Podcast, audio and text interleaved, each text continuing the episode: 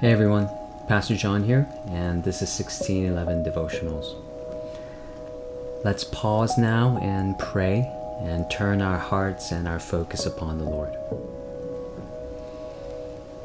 God, we want to take this moment now to breathe in your word and become more mindful of your presence in our lives. And more than anything, we want to lean into your word uh, through which you speak through which you reveal more of yourself. So give us ears to hear and and let it be the lamp unto our feet today uh, so we can walk uh, more closely with you. We pray in Jesus name. Amen. Our passage today is taken from 1 Peter chapter 4 verse 8 to 11. Above all, keep loving one another earnestly, since love covers a multitude of sins. Show hospitality to one another without grumbling. As each has received a gift, use it to serve one another as good stewards of God's varied grace. Whoever speaks, as one who speaks oracles of God. Whoever serves, as one who serves by the strength that God supplies, in order that in everything God may be glorified through Jesus Christ. To him belong glory and dominion forever and ever. Amen. The Apostle Peter uh, gives us a couple of charges here. Above all, he says, uh, keep loving one another earnestly, sincerely. And the reason is because it takes love to cover up a multitude of sins.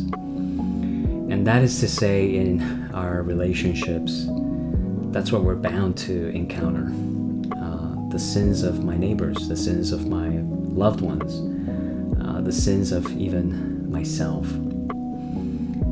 And without love that is gracious enough and generous enough to cover uh, the multitude of sins, loving one another becomes not only difficult but impossible. So the charge here is to love in this utterly selfless way.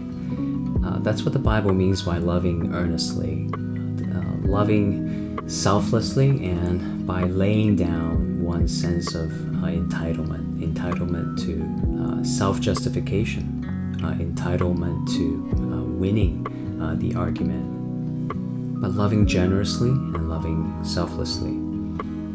Well, how do we do that? Because that that does sound impossible.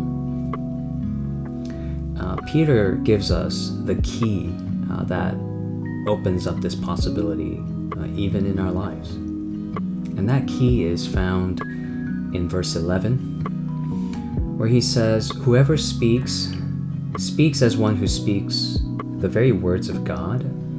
Whoever serves, serve as one who serves by the strength that God supplies. And here's the reason in order that in everything, everything, God may be glorified the key that the Apostle Peter gives us is to fix our eyes on the glory of God. The first step towards self forgetfulness is fixing our eyes on the glory of God. And that is when we can begin to ask what kind of words, what kind of deeds, what kinds of thoughts would be pleasing uh, to God? Why do we become offended to begin with? 9 out of 10 is it not because we feel that our glory was compromised? Is it not because we feel as though my status is being threatened? My reputation is being threatened? How people perceive me seems to be lesser than what I what I would like, what my pride demands. Uh, most, if not all, of our conflicts, either internal or external, are caused by our concern with self glory. So, a good diagnostic question we can ask is Whose glory am I really concerned with at this moment?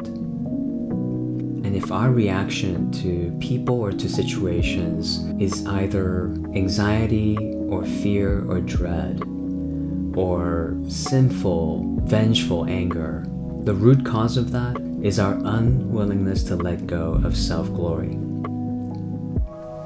So, what is it that frees us from that? Turning our eyes to the glory of God and seeking His glory, seeking His glory in this very situation, in this very task, or in this relationship, and beginning to pray, Lord, how can I glorify you? What does it mean for me to please you through this situation or in this relationship right now? I want to do that and I want to be satisfied in that and see how that prayer begins to clarify what you are called to do, what you're not called to do, what you're supposed to be concerned about, and what you're not supposed to be concerned about. Seek to feel the pleasure of God in all that you do, all that you say, all that you think. And the impossible becomes possible. Uh, we can go beyond our own finite nature, our own limitations, and love in the way and live in the way that God wants us to. And because this only happens through the help of God, let's turn to Him in prayer and humbly rely on His Spirit to strengthen us in this. Our Heavenly Father, uh, we confess that on our own we only manifest and display a multitude of sins, and that we are not able to cover them up uh, we are not able to overcome our own sins and we're not able to forgive the sins of others. And Lord, we confess that underneath all this is our concern for our self glory. It's our concern with whether I am happy enough, whether I am treated well enough, whether people are thinking of me, and how people are thinking of me, and whether my status and reputation are secure. But Lord, we need you to free us from our absorption with self glory. Uh, would you turn our eyes to your glory? Uh, turn our eyes to your Son Jesus, who, by becoming utterly selfless, became exalted.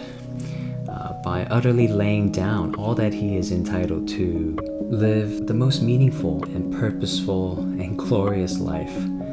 So may our lives and the way we love reflect him and bring glory to his name. We ask this in Jesus' name.